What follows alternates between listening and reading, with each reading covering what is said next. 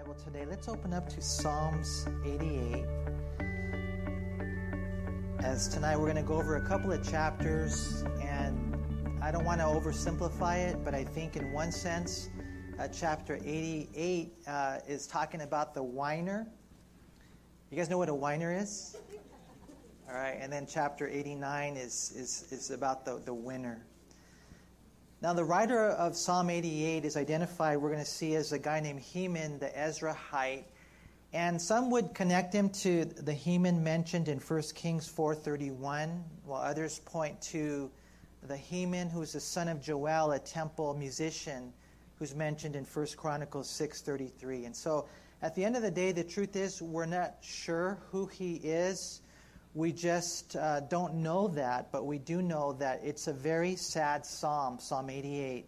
As a matter of fact, a lot of people consider this, they've called this the saddest psalm of all.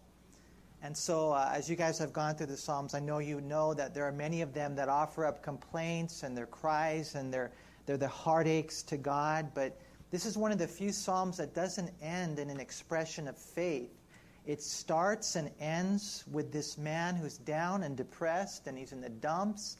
And although he prays, he prays as if he really has no hope. And so it's an interesting psalm, but I think we're going to learn some lessons on what not to do. Although we appreciate his honesty, my prayer is that we wouldn't be whiners. You know, whatever happens in life, and I know life is hard, you know, I, my prayer is that we would just, man, with our eyes on the Lord, uh, know who we're praying to. He's a God who loves us, He's a God who cares for us, He's a God that can do anything, and we must trust Him. Okay, so Psalm 88, uh, the whiner, um, he kind of starts off okay in verse 1. Notice uh, it says a song, a psalm of the sons of Korah. It was just the last uh, psalm by the sons of Korah to the chief musician, uh, set to Mahalath uh, Leannoth, and uh, it's a contemplation notice of Heman the Ezrahite. And he says in verse 1, o, o Lord, God of my salvation, I have cried out day and night before you, so let my prayer come before you, and incline your ear to hear my cry. And so, this is probably the only positive thing we really see in the psalm. At least he knows that he's praying to the God of your salvation. And so that's a, a cool thing. You know, when you look at this, he'd been praying a day and night. He's pleading for God to answer him. And notice the reason he mentions in verse 3 For my soul is full of troubles, and my life draws near to the grave. I am counted with those who go down to the pit. I am like a man who has no strength, adrift among the dead, like the slain who lie in the grave, whom you remember no more, and who are cut off from your hand. And so here's a, a guy, he's struggling, you know, uh, not just physically, we're going to see he does struggle physically, but He's struggling emotionally, he's uh, struggling spiritually, not just body, but soul. And it's not simply that he has troubles. Notice it says right here that he's full of troubles. Apparently, this man was close to death. We read in verse 3, he says right there, My life draws near to the grave. And so he felt in his life that he's as good as dead. And almost, and I know this sounds kind of weird, you guys, but he almost paints himself to be like some type of spiritual zombie. Like, I'm, I'm, I'm, I'm alive, but I'm dead. I, am dust. I'm dirt. I'm gone. I'm in the grave. There's no hope. I'm, I'm cut off from God. It, it's a terrible place where some people, unfortunately, they are, they are kind of like pessimists.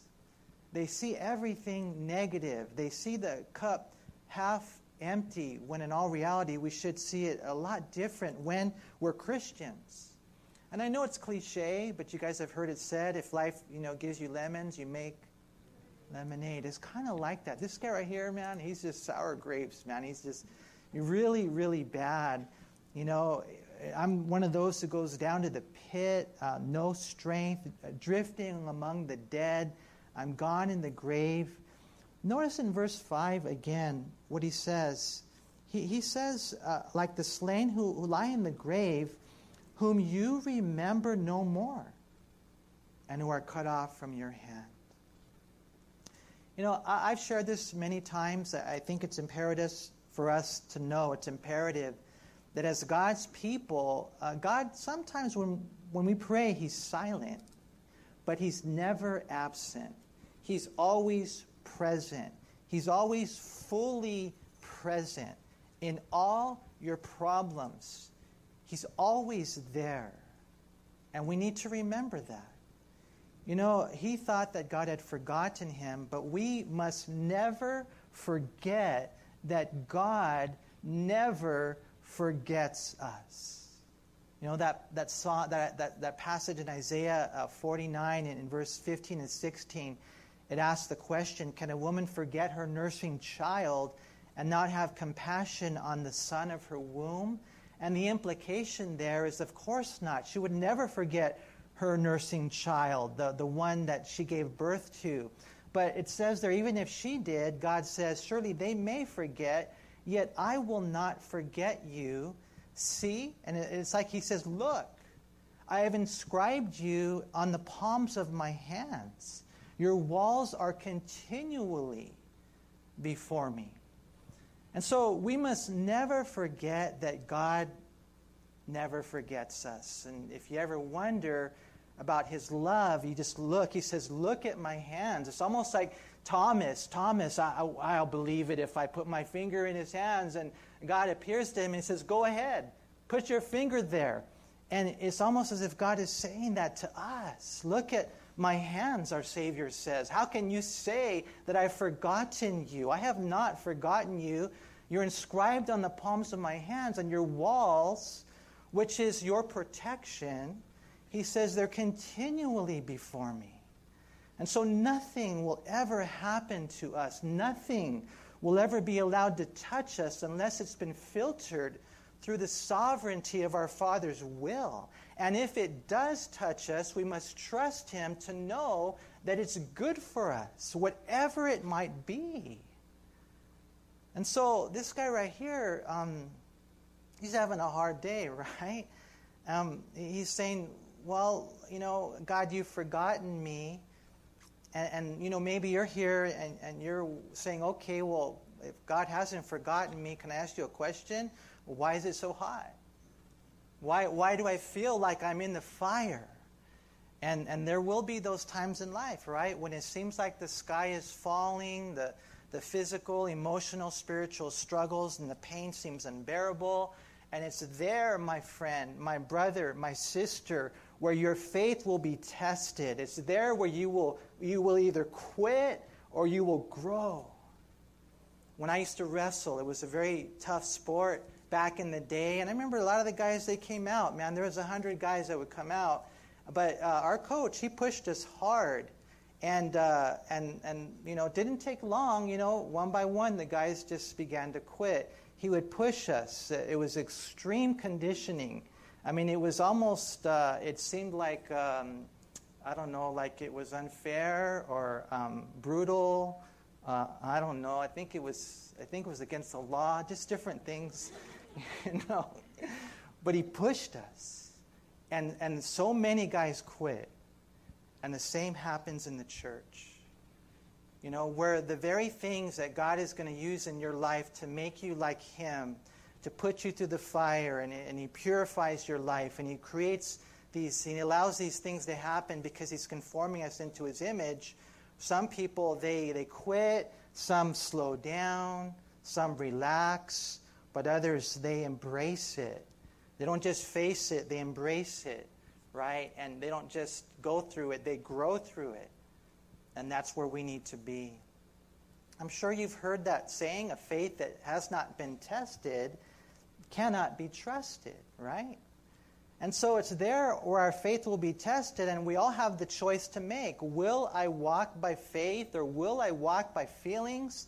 Will I stand on my biblical convictions or will I, will I be swept away by my fickle emotions?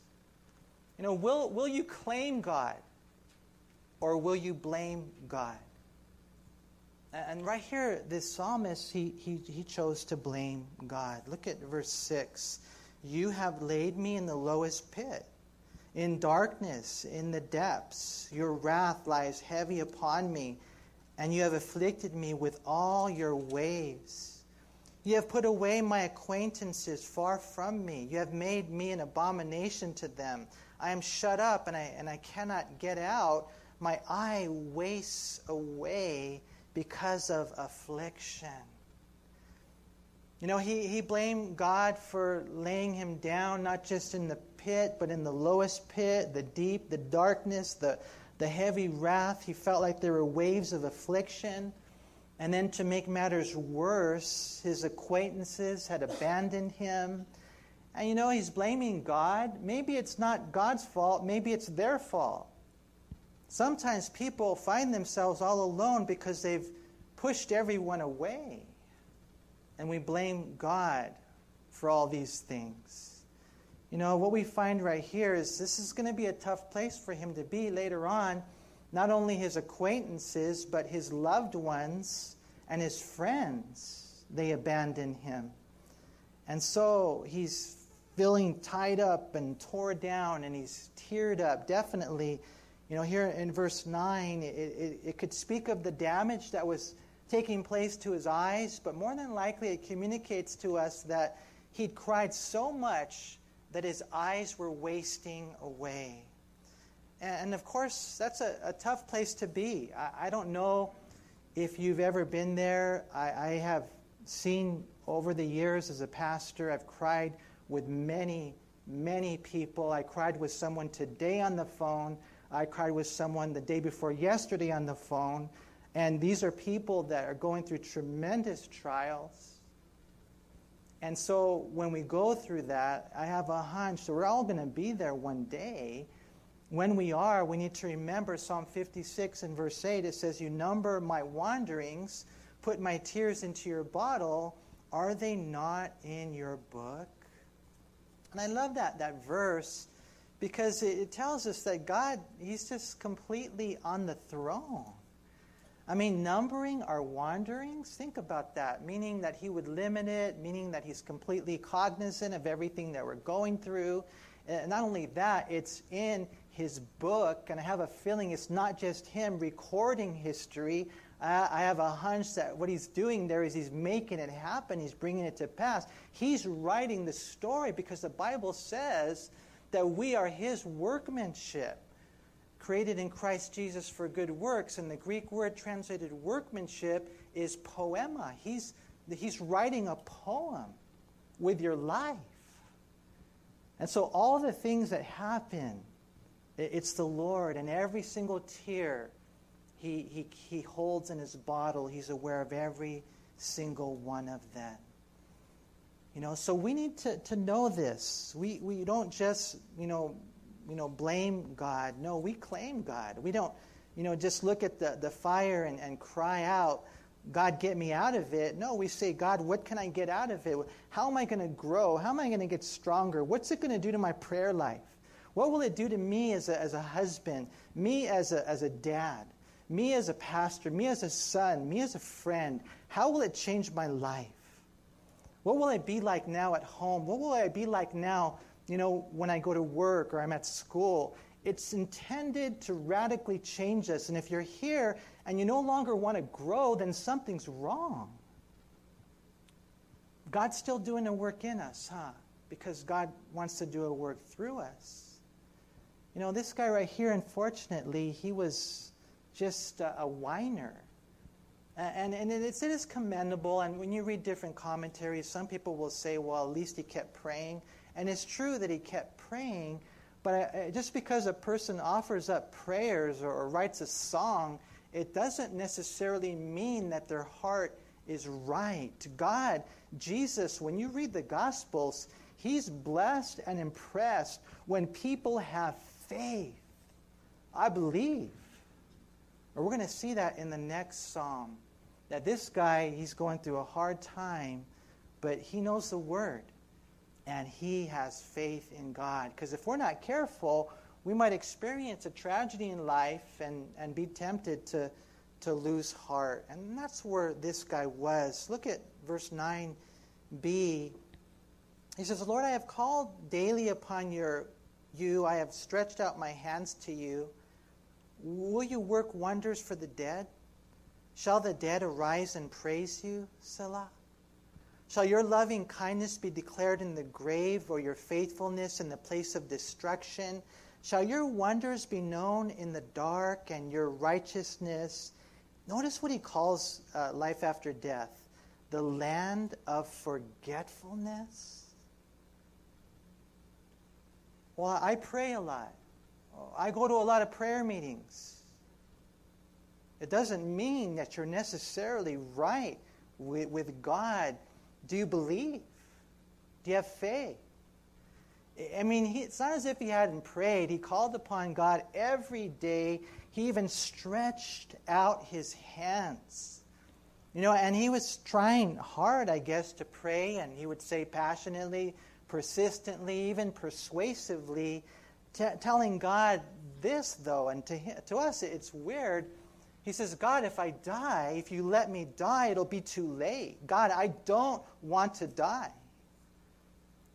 You know, and one of the things, of course, we need to know that when we read the Old Testament, uh, we'll see sporadically that they didn't have nearly as clear a picture of heaven that we do, right? Death for them had a tremendous sting for the most part um, although, you know, many of them did know, like David and others, you know, they did know, but there were some, like Job and others, that it wasn't as clear a view as we have. And so this is what we see here in this psalm. You know, one of the things that we see is that if we lose sight of heaven, then we lose. If we lose sight of heaven, then we lose hope and hope has everything to do with the future. You know, please, you know, be careful. Don't lose sight of heaven. We need to remember, and to me, I'm so blessed by the fact that Jesus is preparing a place for us. He said that in John 14. You know, I love what Peter said, and I, I wanted you guys to actually turn there. I know we can probably show it on the screen, but I wanted you to turn to 1 Peter chapter 1. And it just so happened that this is one of the songs that an angel was singing tonight uh, about the living hope. Look what it says in 1 Peter chapter 1 in verse 3. It says, Blessed be the God and Father of our Lord Jesus Christ, who according to his abundant mercy has begotten us again to a living hope through the resurrection of Jesus Christ from the dead to an inheritance incorruptible and undefiled, and that does not fade away, reserved in heaven for you, who are kept by the power of God through faith for salvation, ready to be revealed in the last time. I mean, I love this verse. I mean, Peter's just praising God, you know, because when we placed our faith in Jesus Christ, we were born again. And we were born again to this living hope. And, and it's interesting because it's you think it's kind of a play on words. Is your hope alive or dead? Hope is a certain certainty about the future. Is it alive? And not just uh, uh, that your hope's alive, but it's a, it's a you know hope to live. It's the hope really of heaven. And that is made clear by the way Jesus conquered the coffin and gutted the grave, defeated death. And there in heaven, think about it, we have an inheritance, incorruptible and undefiled. And it's there, it will never fade away. Think about it, man. We have reservations in heaven. And so, um, it's very important that we don't lose sight of our home in heaven. You know, never let the enemy blind you to the beauty of heaven. I mean, don't get me wrong, uh, we love life. Um, I don't know how you guys are tonight. Hopefully, you love life. Do you love music? Do you love chocolate? We love life. I love love. You love people.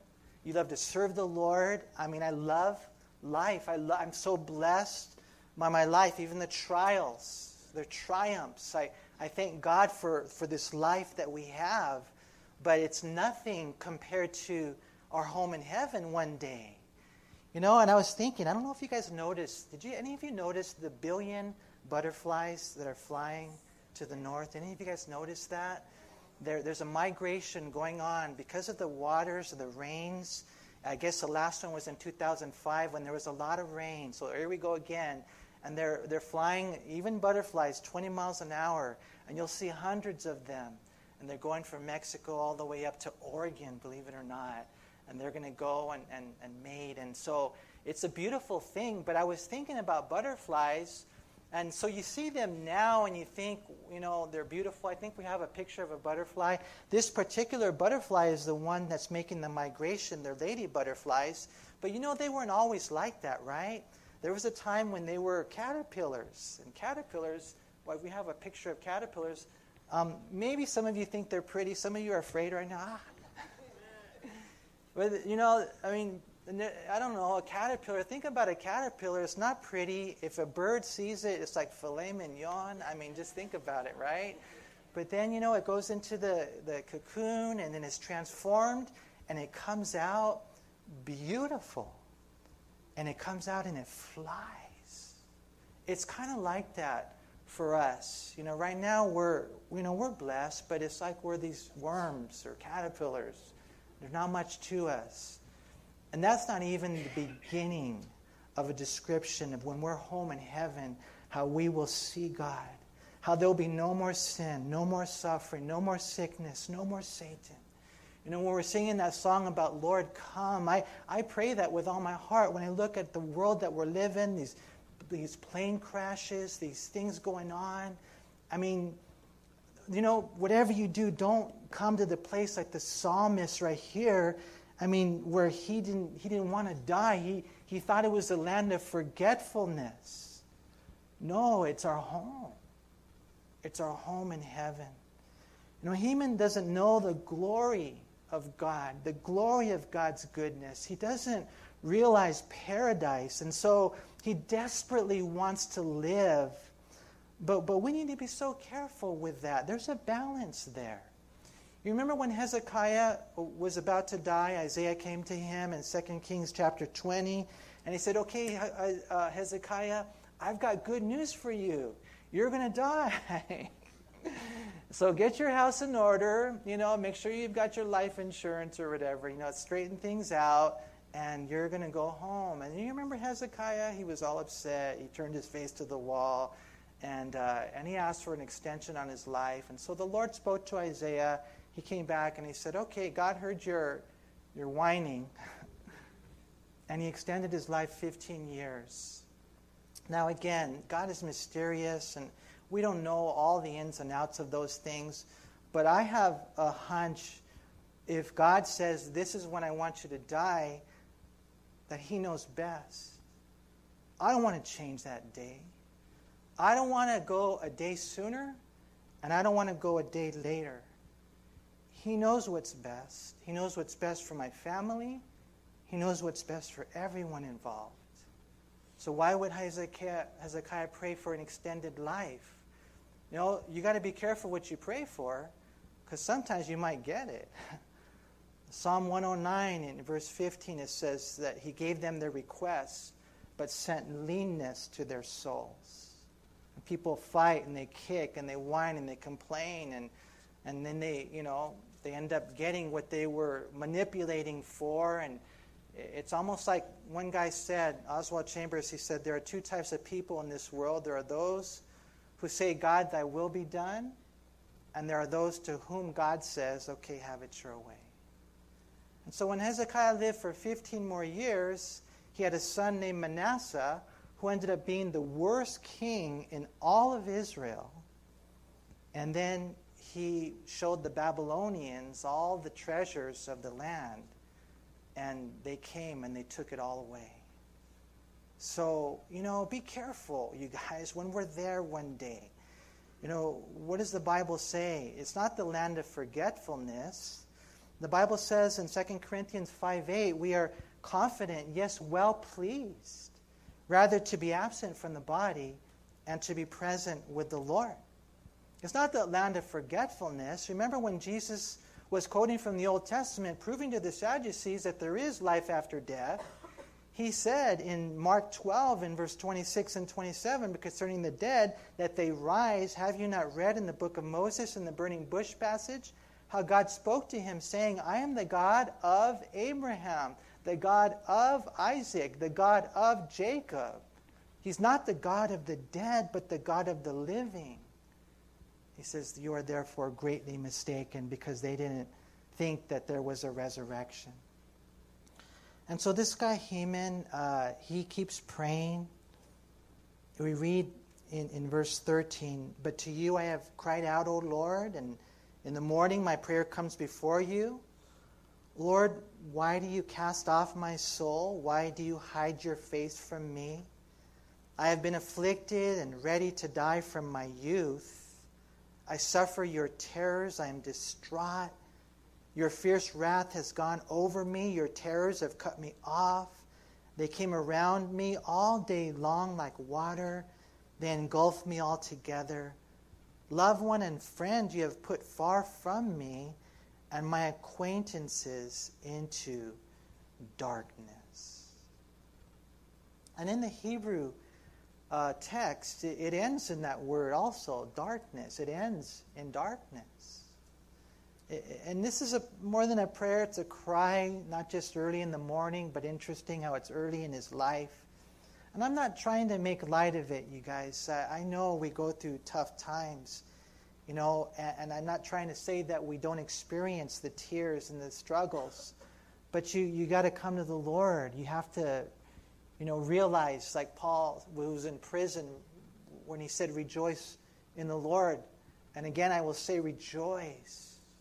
No matter what your circumstances are, God is moving, and it's, uh, it's something that we realize by faith. I, I've seen it a few times in my life where I've gone to hospital rooms where people were dying and they lifted up their hands and they said, Praise God. Because they knew that God was on the throne. You know, what we find is right here, he's been going through this for a while, dealing with death since his youth. At that door, distraught, he felt like he was drowning in the water of what he felt was God's wrath. And, and because he never really lifted his eyes, and, and probably, you know, he, all he had to do was read the scriptures, because he never really did that, because he was so focused on himself, the psalm ends with him feeling abandoned and all alone when all along God was there. You know, it's one of the few psalms that ends with defeat. And so um, that's the whiner, okay? Are you here uh, a whiner? Are you a complainer? I better go the other way because I know what they're going to do. They're going to complain. No, you better lift your eyes and look up to the Lord the next psalm is kind of like the winner. You know, this Psalm 89 is written by Ethan the Ezrahite. And again, it's interesting. Uh, it, it, could be the same one mentioned in 1 Kings 4.31, a contemporary of Solomon. And if that's the case, then perhaps this psalm was written when the kingdom was divided after Solomon's death, which would have been a horrible thing to see. Or it might also be, a lot of people believe it was written, however, by a different Ethan, and it was at the time of captivity. You remember when the Jews were taken to Babylon, which was an, another awful time. But whichever view you hold, it, it's interesting how it highlights the Davidic covenant. And so we read in verse 1 a contemplation of Ethan the Ezrahite I will sing of the mercies of the Lord forever. With my mouth will I make known your faithfulness to all generations. For I have said, Mercy shall be built up forever. Your faithfulness you shall establish in the very heavens. And, and in verses 1 and 2, basically we see, it, we see praise to God. You know, and it's so cool what he wants to do. And when you go through the psalm, I encourage you, I don't know if you write in your Bible, but I circled every time I found the word faithful or faithfulness. And then I underlined everywhere I found the word forever or forevermore because it seems like those were the two themes woven through the text as they're presenting Jesus, the, the King of Kings. And so, you know, we could sing about it, and we do sing about it, huh? How God is faithful forever, you know? And so, first, there's a praise to God, and then there's the promise from God. In verse 3, he says, and now he's kind of sharing God's word to himself. This, this is what God said I have made a covenant with my chosen. I have sworn to my servant David, Your seed I will establish, there's that word again, forever, and build up your throne to all generations. Selah. And so there's the praise to God, and then there's a promise from God.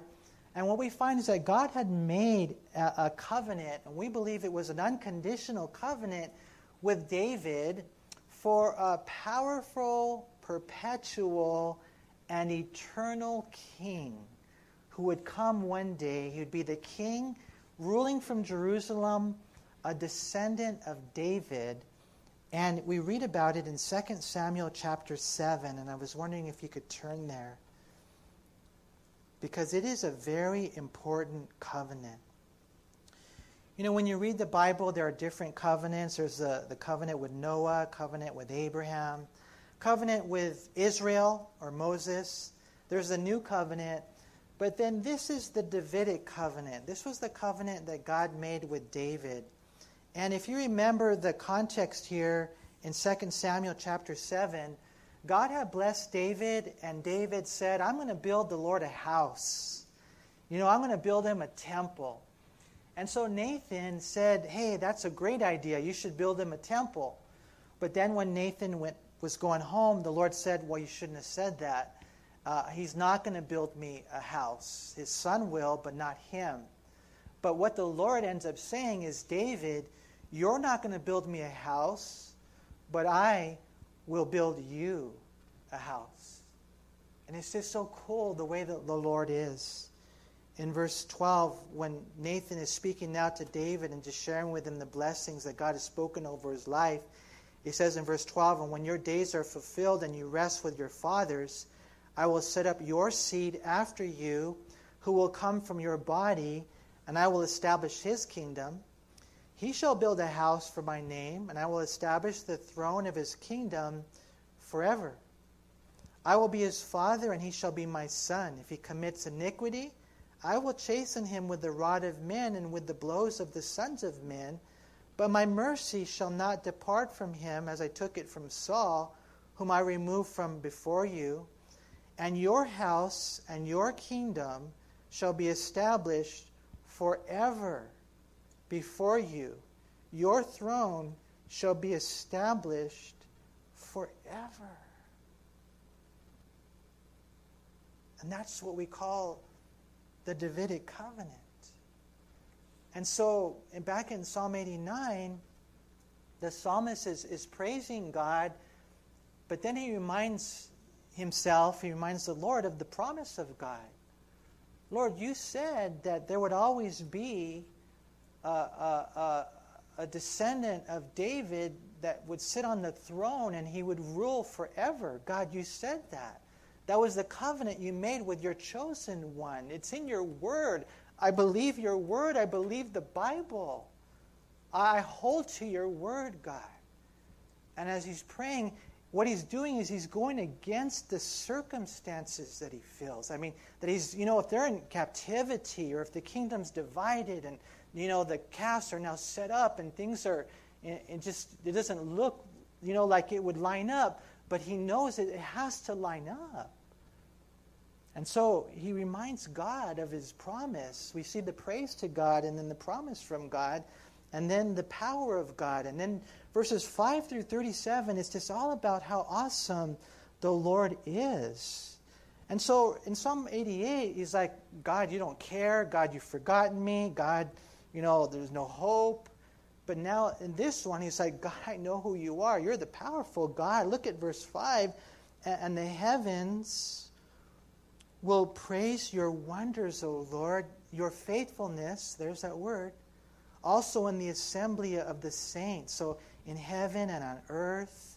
For who in the heavens can be compared to the Lord, and who among the sons of the mighty can be likened to the Lord? God is greatly to be feared in the assembly of the saints and to be held in reverence by all those around him. O Lord God of hosts, who is mighty like you, O Lord? Your faithfulness also surrounds you. You rule the raging of the sea when its waves rise. You still them. You have broken Rahab, which is another name for Egypt, in pieces as one who is slain. You have scattered your enemies with your mighty arm. I mean, he's just saying God's going to be praised in heaven and on earth. No one can be compared to the Lord in both places. God is to be feared, reverenced. There's none like him. I know who I'm praying to. I'm praying to the God of hosts, the Lord of heaven's armies, who will defeat all demons. He's the God of war. That's the one I'm praying to. He's the God who rules the raging seas when the enemy comes in and he tries to sink my ship. It's not going to happen. He broke Rahab, he broke Egypt in pieces. He's the God over all creation, over every nation. That's my God. And that's how he prays. I, I love what he says in verse 11 The heavens are yours, the earth also is yours. The world and all its fullness, you have founded them, the north and the south. You have created them. Tabor and Hermon rejoice in your name. That's the big mountain, the small hill. You have a mighty arm. Strong is your hand, and high is your right hand. Righteousness and justice are the foundation of your throne. Mercy and truth go before your face. I love this. Verse 15 Blessed are the people who know the joyful sound. They walk, O Lord, in the light of your countenance. In your name they rejoice all day long, and in your righteousness they are exalted. For you are the glory of their strength, and in your favor our horn is exalted. For our shield belongs to the Lord and our King, to the Holy One of Israel. And that last verse right there might be in reference to the last king before they were taken into captivity. And he's saying, Lord, they belong, he belongs to you. And so sometimes when you're praying, it's kind of interesting because I don't know if you guys ever do that with the Lord, but you know, you kind of tell him who he is. Like you're God, you made everything, you maintain, and it, you know, and some people might listen to your prayer and they'd say, well, why are you praying to God like that? He already knows who he is. Well, it's just that you're reminding yourself and you're telling him, God, I believe in you. I believe in you. I believe all these things about you. And all the impossible situations, they're not impossible. God, you can do anything. That's what he's praying. That's how he's praying. God owns everything because he made everything. The north and the south, the mountains were made by him. God's strong and God is righteous. He's just, merciful, and true. Blessed are the people whose God is the Lord, who walk, like right there, it says, in the light of his countenance. You know, and, and when God's people know God's power, then God's people will have joy. And, that's what we read there in verse 15. It's interesting. Blessed are the people who know the, the joyful sound. And, you know, some say that's in reference to some sort of trumpet but others just say that these are people who know how to just make that, that joyful shout. You know, and I don't know if you ever do that. Woohoo! I don't know how you would do it. It'd be much more glorious than that, but um, I wish I could whistle a certain way. Some people can whistle really loud. But this is just your, no matter what your, your situation is, there's a triumphant shout of joy. Now, I don't know if it always manifests itself in a big smile on your face. I'm not sure because I know we go through very difficult times in life. But there's a difference between happiness and joy. Joy is infinitely deeper. And you can have that joy when your eyes are fixed on the Lord. As a matter of fact, it's interesting, you draw from that joy. The Bible says in Nehemiah chapter 8, verse 10, the joy of the Lord is my strength. No matter what you're going through. And this is how he prays. Philippians 4 4, rejoice in the Lord always. And again, I will say rejoice. 1 Thessalonians 5:16 it says the same thing, rejoice always. And so God here is, you know, speaking and it's so cool as we listen to the psalmist giving God all the glory. You know, and, and as we do, God raises up a nation. That's what he's trying to, Lord, do this work in, in Israel again. Look at verse um, 16. In your name they rejoice all day long, and your, your righteous, and in your righteousness they are e- exalted. For you are the glory of their strength, and in your favor our horn is exalted. God does a work in Israel. And so in verse 19 it says, Then you, then you spoke in a vision to your Holy One and, and said, I have given help to one who is mighty. I have exalted the chosen one from the people. I have found my servant David.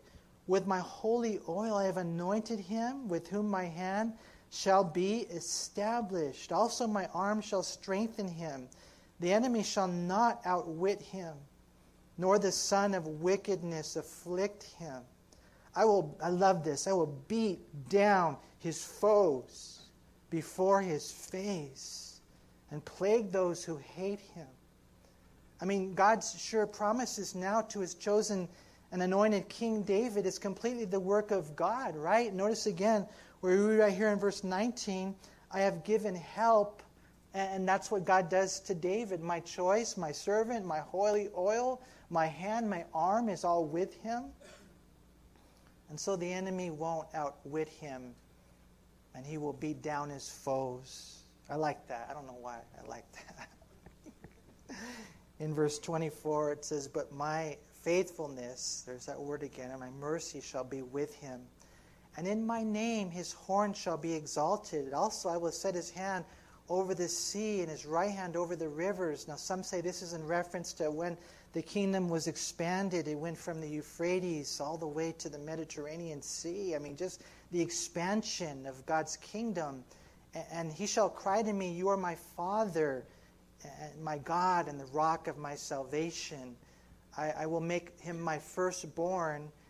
Also, I will make him my firstborn, the highest of the kings of the earth. My mercy I will keep for him forever. There's that word.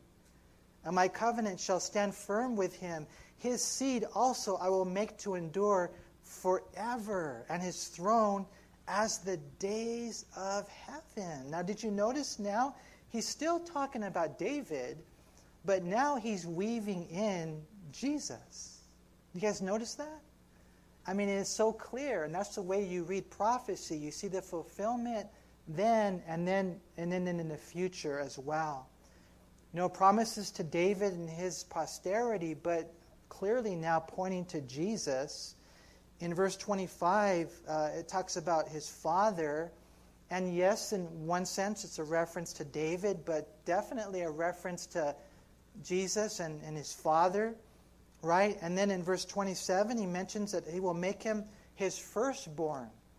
Now that's interesting because David was not his firstborn. Jesus would become the one that they would call the firstborn, not because he was created or made, because Jesus has always existed, but the firstborn, and you see it often and you see it frequently in the Bible, where God would give a, a different individual, he would give him the right of the firstborn. And, and that's Colossians, it, it talks about that. You know, it even says in verse 27, and there's no ambiguity in this, it says in verse 27, I will also make him my firstborn, the highest of the kings of the earth. And there's no doubt about that, huh? That's in reference to Jesus Christ, who is the King of kings. read it in Revelation chapter 17, verse 14, and again in chapter 19, verse 16 of Revelation, and then in 1 Timothy chapter 6 and verse 15. And so you look again there at verse 29 His seed also I will make to endure forever, and his throne as the days of heaven. And so it's all about Jesus. And so we read here the details of the Davidic covenant, and if his sons, in verse 30, forsake my law and do not walk in my judgments, if they break my statutes and do not keep my commandments, then I will punish their transgression with the rod and their iniquity with stripes. Nevertheless, my loving kindness I will not utterly take from him. And what we find is that this is what's called an unconditional covenant. You guys, it wasn't dependent on the behavior of David's descendants. This will happen. Jesus will come and reign in Jerusalem as king because he's faithful. It says here in, in verse 33 Nevertheless, my loving kindness I will not utterly take from him, nor allow my faithfulness to fail. I mean, there is no way God is going to, if He said it, he, He's going to bring it to pass. My, my covenant I will not break, nor alter the word that has gone out of my lips. Once I have spoken, sworn by my holiness, I will not lie to David. His seed shall endure forever, and his throne as the sun before me. It shall be established forever, like the moon, even like the faithful witness in the sky. Selah. And so the psalmist here is just, man, a beautiful psalm about about God and about how God would bring this to pass. How many of you here you look forward to that day when Jesus will reign? Oh Lord, and I and I don't want to sound selfish because I know some people say, well, if the Lord came now, then you know so and so isn't ready. part of me just is too bad, you know. I, Lord, come, and I think it's biblical to pray that because John did in Revelation. He said, Maranatha, Come, come, Lord Jesus, come. And he will rule on earth for a thousand years, and then there'll be a new heaven and a new earth, and he will rule forever. See, and that that's our home. That's where we will fly. Imagine being in heaven and you won't have to worry about if you have enough time to, you know, to talk to so and so or whatever, you know. I mean, we're here, we're stressed in all these different ways. I can't wait for that day. It's just going to be glorious. You see, when you look at the, the psalm, it's number one, a praise to God. Number two, a promise from God. Then number three, the power of God. It's just, man, he just goes over that. But then he goes back to a prayer to God. After all that, look what he says in verse 38. He says, But you have cast off and abhorred you have been furious with your anointed. You have renounced the covenant of your servant. You have profaned his crown by casting it to the ground. You have broken down all his hedges. You have brought his strongholds to ruin, and all who pass by the way plunder him. He is a reproach to his neighbors. You have exalted the right hand of his adversaries. You have made all his enemies rejoice.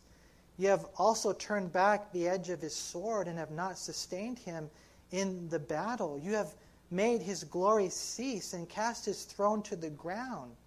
The days of his youth you have shortened. You have covered him with shame. Selah.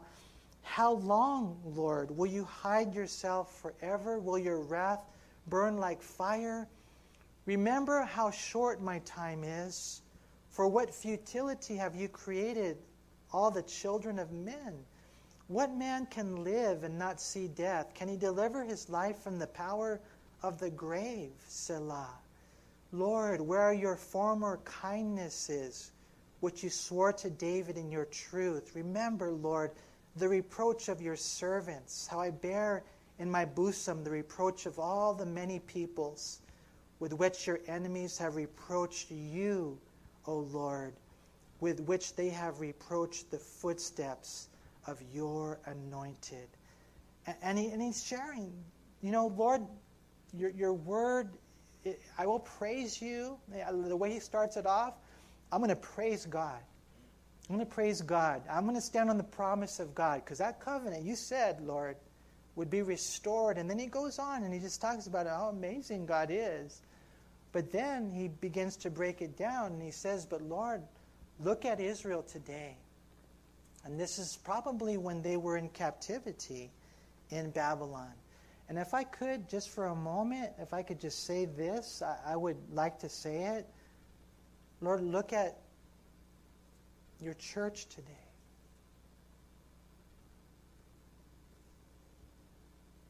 Lord, we're your church. We're your bride. We're your people. We have your word. We have your Holy Spirit. Look at us. The church as a whole. So many that are serving God with half heart. So many that don't pray. So many that are casual. So many that I would call they're kind of like California Christians. And so, Lord, he's praying. Because I know, you know, we sinned. And we, we needed to be disciplined. But Lord, now, will you look on us? Now, Lord, we start a revival. We bring a great awakening. And let it begin with me. Let me be a man who loves you. Let me be a man who hates sin, any sin. Let me be a man who says, I give you my whole life, all that I am. Lord, restore us. And, he ends on a good note, you know, and here we see in verse 52 Blessed be the Lord forevermore. Amen and amen. And, and, and, and what you find is when you compare the two Psalms, you know, the both of them are going through tremendous trials. One, he ends as a whiner, and one ends as a winner. The whiner has his eyes on himself and his circumstances, and therefore he's stressed and distressed. But the winner, I think, has his eyes on the Lord, on his word, and in the end, he's blessed. And so, which are, are you? Are you a whiner? Or are, are you a winner? Listen, it's not too late to change the letters around, okay? Ultimately, we see that this is a psalm fulfilled in the Lord Jesus Christ. And it's just so cool. Earlier, we read about how he uh, stills the waves, you know, when the storms rise up against us.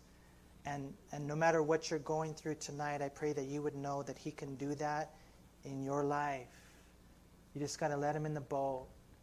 You got to let him back in the boat where he belongs. And you have to trust him. And what you'll find is that He will show Himself strong. So I pray that God does a, a work in us, that He would take this word and He would take His seed and He would plant it in your heart. You know, I'm learning that sometimes what ends up happening is we categorize our life and we come to church and you're one way and you go home and you're a different way or whatever. You know, I, I, would even encourage you, just as you came here today and you sang songs and opened up your Bible and maybe you spent some time in prayer, do the same thing at home. Do it with your kids. Pray with them. Read the Bible with them. Make even your home a church, a sanctuary.